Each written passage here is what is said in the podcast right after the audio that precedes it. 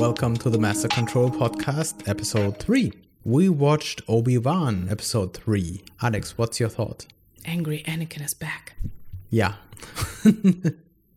I really liked the vibe, the Darth Vader vibe that we kind of got from um, episode 3, Angry Anakin. Uh, and I really loved the light show that they did with the lightsabers. But maybe let's go um, through the episode from the beginning.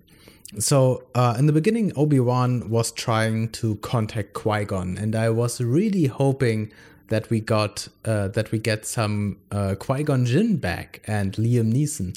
I'm not sure if Li- Liam Neeson is on the cast list of Obi Wan because it would be really cool to have him back. Um, yeah, did you expect him to be back? No, not really.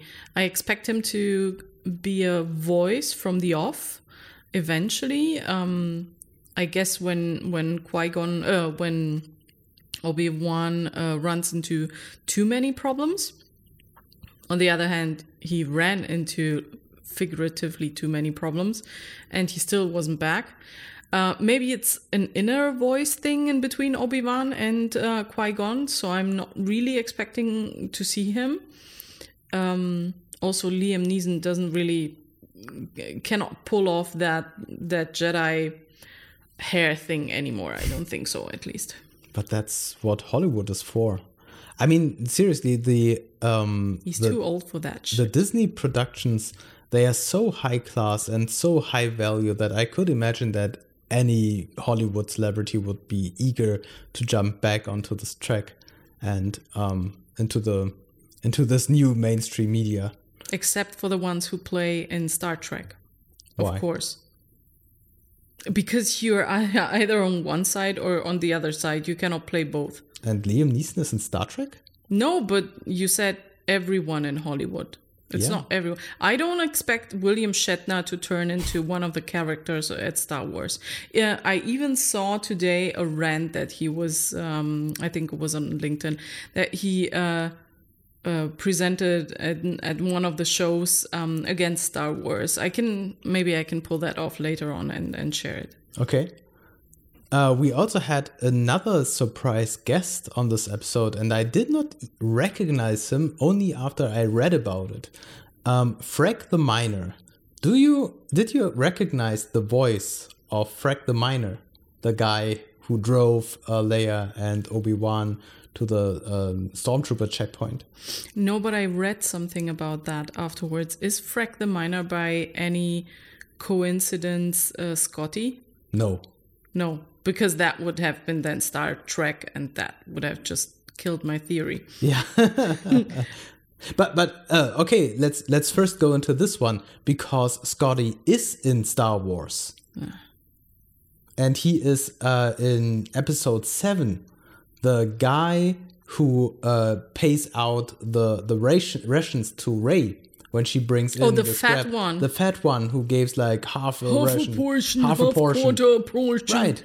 That's that's Scotty, the new Scotty. so there you have a Star Trek Star Wars overlap. But Frank the Miner is Zach Braff. Dr. Dorian, JD from Scrubs. He's now a Star Wars character. Yeah. JD is a Star Wars character. Okay. That's so amazing. Okay, but nevertheless, um, we also saw some very cool action scenes where Obi Wan actually takes down some stormtroopers, um, and I kind of liked that because it gave us this Jedi fight action back. But it was also kind of weird because when the the stormtrooper, um, yeah, um, the, the the the second wave of stormtroopers arrived, he kind of looked scared and he did not do anything, even though I had the feeling he could take out like ten more stormtroopers or something. But this was yeah, kind of underwhelming from his side. You know, um, he doesn't have the practice. He's sitting in his cave. Uh, he's been sitting in his cave for 10 years, uh, doing practically nothing um, than finding scrap metal and bringing it to Luke. um, what we discussed in, in the episode beforehand. So why would he be better right now fighting, even if he has a laser sword, um, than with his mind? He doesn't even have, you know, like maybe he doesn't have the muscle memory anymore and like fighting off. This is why he also has uh, like this really nasty encounter with angry Anakin to my mind. Yeah, sure, but I mean, he already did it. Um, the first stormtroopers he he beat uh, without any problems, and so he simply gave up when the um, the the others Maybe he arrived. was bored. Maybe he was bored and he thought, oh, okay. It's like with Harrison Ford and and uh, what was it? The scene where he had the fever and then he had to kind of fight off with his sable this this person and then eventually he just shot him because he had 40 degrees fever. fever. Um, so maybe it's What one of those talk- things. What are you talking about? Like in Indiana Jones, do you know? Uh, remember in part one when when he had to fight off actually this um, this uh, this guy with the sable after Marion was uh, he thought that Marion was dead or was it right beforehand? Anyway, he decided I'm not doing this scene. It's just boring. I have 40 degrees fi- uh, fever and I'm gonna just shoot him. And then luckily, the guy um, the to that had to fight him off. Um, went along with the situation and then it turned out into this Han shot first situation um, that they reproduced then for Star Wars over and over again. okay, okay, no, I didn't know that. Yeah, that one of those urban myths Okay. about movies. Okay, okay, but then uh, Ta- Taylor, Teller, what's her name? Teller saved him. Um, and brought them back to their cave, not not cave, like their house with this uh, mute robot. Um, and at the end, uh, Leia and Teller uh, um, escaped, and we got the chance to see this amazing lightsaber fight between Obi Wan and Darth Vader. Yeah, And uh, first, I wasn't sure how they are going to show Darth Vader and his yeah mental state right now because uh, obviously he's quite pissed about Obi Wan, and he was uh, killing and torturing innocent people simply to provoke Obi Wan, ob- obviously, yeah, or to that's what I would have done. be simply well. being angry. but then I really loved the the way they showed this lightsaber fight in the dark with the blue glow of Obi Wan's lightsaber and the red glow of Darth Vader's lightsaber. And it, in the beginning, it felt a little bit slow, and it seemed as if they wanted to recreate the Episode Four lightsaber fight in the very old Star Wars movie. Um, episode Four. Five. Was it five? Episode Four. Are you sure? Yes, it's one of the first Star Wars scenes in the whole Star Wars saga where Obi Wan faces Darth Oh Vader no, and not dies. not the Obi Wan. I'm sorry. I was about Luke and and Darth when they um, fight on the platform. no, no, I'm not talking about Luke. I'm I'm talking about what we are talking about Obi Wan, Obi Wan Kenobi, and Darth Vader, and recreating the the epic lightsaber fight between Obi Wan and Darth Vader, which is epic because back in the day, the lightsabers yeah, I know. were I know. special. That was that was. but it was kind of lame because it was kind of two old people just moving their swords and so after we were uh, used to the high speed lightsaber fights um, in, in the newer movies this what we now saw in part three of obi-wan felt s- very slow because obi-wan is moving slow. Darth vader he is cool. He's just using like one arm with his lightsaber but it felt like they were trying to recreate this lightsaber fight in um in the the old movie episode 4 to you to me not I didn't to me it uh, um it felt more like they tried to recreate the darth vader versus luke scene on the platform uh in if um, if i remember correctly it was in episode 5 when they meet each other and they have this slash of light and blue. Because i honestly cannot remember what kind of color the Obi-Wan Kenobi um, sword has in episode 4. And I'm quite sure that I remember that Luke had this blue thing and Obi-Wan had a green one. But yeah, prove me wrong. yeah but it's not only the the colors i i was Oh, thinking me, about was the colors. the pace the pace and the um Well, the pace thing is. Um, did you notice? Any talking about pace? Um, did you notice that Obi Wan Keno? Uh, sorry, that Darth Vader um, actually has the same voice as in episode four, five, and six. Yeah. So James, Sir James, come on. Uh, what was his name? The James Earl Jones. James Earl Jones. Um, I was about to mix him up with the Battlestar Galactica James um, almost. Um, James Earl Jones. So they took actually the sound of it from from five, uh, four, five, and six, and so this is why I kind of I didn't focus on the on the speed of the scene itself. I was so focused on the voices and the sounds that I didn't take into account that the that the speed might be something that they try to recreate for number four because I was so focused on the sounds and the colors. I'm sorry. Yeah, and uh, Darth Vader tries to recreate another scene. Uh, it was the burning scene from episode three, where Obi Wan now seems to have some burning scars, and I'm really curious to see how the next episodes, if they just shake it off, like oh, it was yeah painful and nothing else, or if we are going to see now something like a scarred Obi Wan with some burning damage. Even though we know his face should not be impeded, um, because in episode four we know he's got a perfectly fine face. The story does not seem to plan for some burning scars. So we do have a Burning Man situation. Yeah. Uh, it's a festival.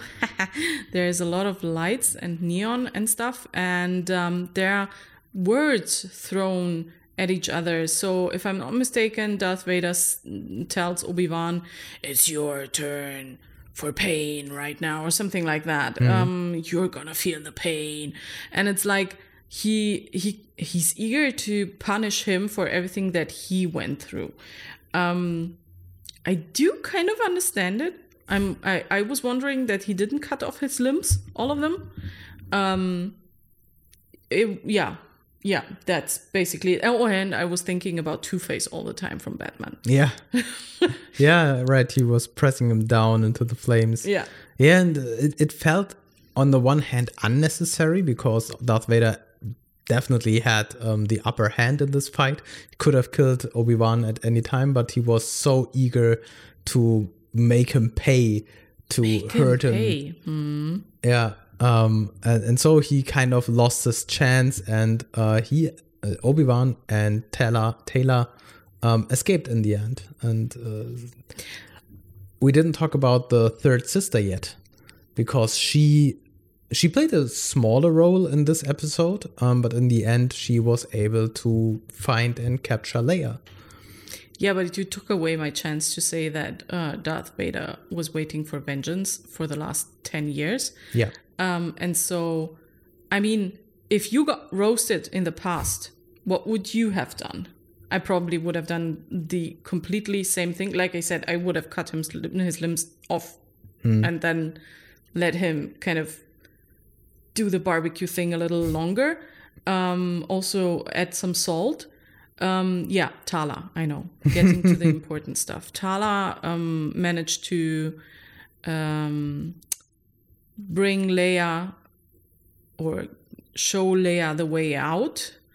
And the third sister, well, yeah, this the third sister is very ambitious. I think we established that already in the last episode. Um, I think she's gonna play a bigger role than we gave her credit or give her credit for.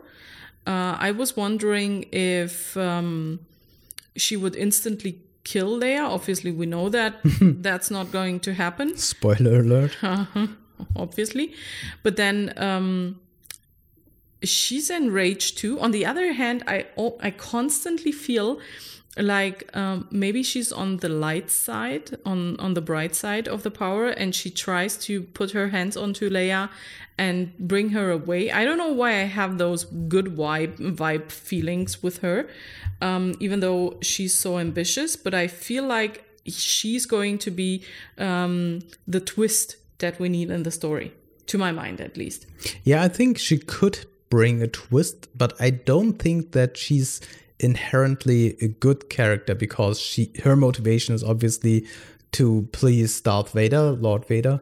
Um, but I, I also think that there will be some twist, especially because she's uh, so competitive with the other Inquisitors. And so I have the feeling that she's going to kill all the other Inquisitors because she's. Um, Double agent? no, no, no, no, no. As I said, I don't think that she is um, fighting for the good side, but she is a selfish person, and I think the, she does not want to share any power with the other Inquisitors, and she wants to be Darth Vader's right hand person, and so there's no place for um, all the others who try to do the job that she is supposed to do. And I do she- have a different theory about that. what? I do have a different theory about that. What? What is that? My, my theory is that she's a double agent and she's trying to get hold of Leia and Obi Wan and everyone um, and kills off the other Inquisitors in order to protect Leia and Obi Wan. And this is why she wants to be the first one to find them. Um, she's going to come up with a really neat uh, story how to please then Darth Vader um, or eventually kind of send him in the wrong direction then eventually but if i would have written the story i would i would put her in the position to be the double agent and then um maybe not for the bright side or for the light side or what do you call it anyway in english it's I don't know. We always only say the dark side of the force. and Yeah, We never what's- talk about the opposite of the dark side. What's the the opposite of the dark side? The sunny side of it. Sunny side up. Okay, the sunny side up situation.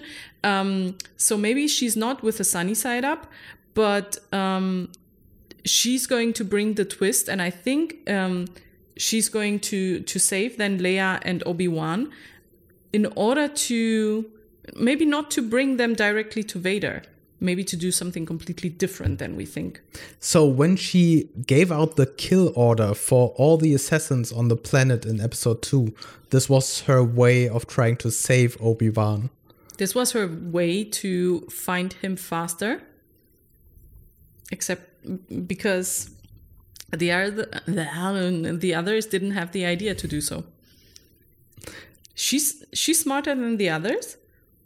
Does not feel smart to give out a kill order for the person who you want to save. But it actually worked because she saw where the fight was going on and she could interrupt all of that. I'm betting against this. Okay, so uh the bet is on. Um, I'm saying she's the sunny side up side, and trying to save Leia and uh, uh, and Obi Wan, and you're saying she's the darkest of all. Yes. Okay, well, Yeah, okay. Uh, it felt like a, a short episode. It was very, very full of action, and I'm I can't wait to see episode. No, I, I always say episode.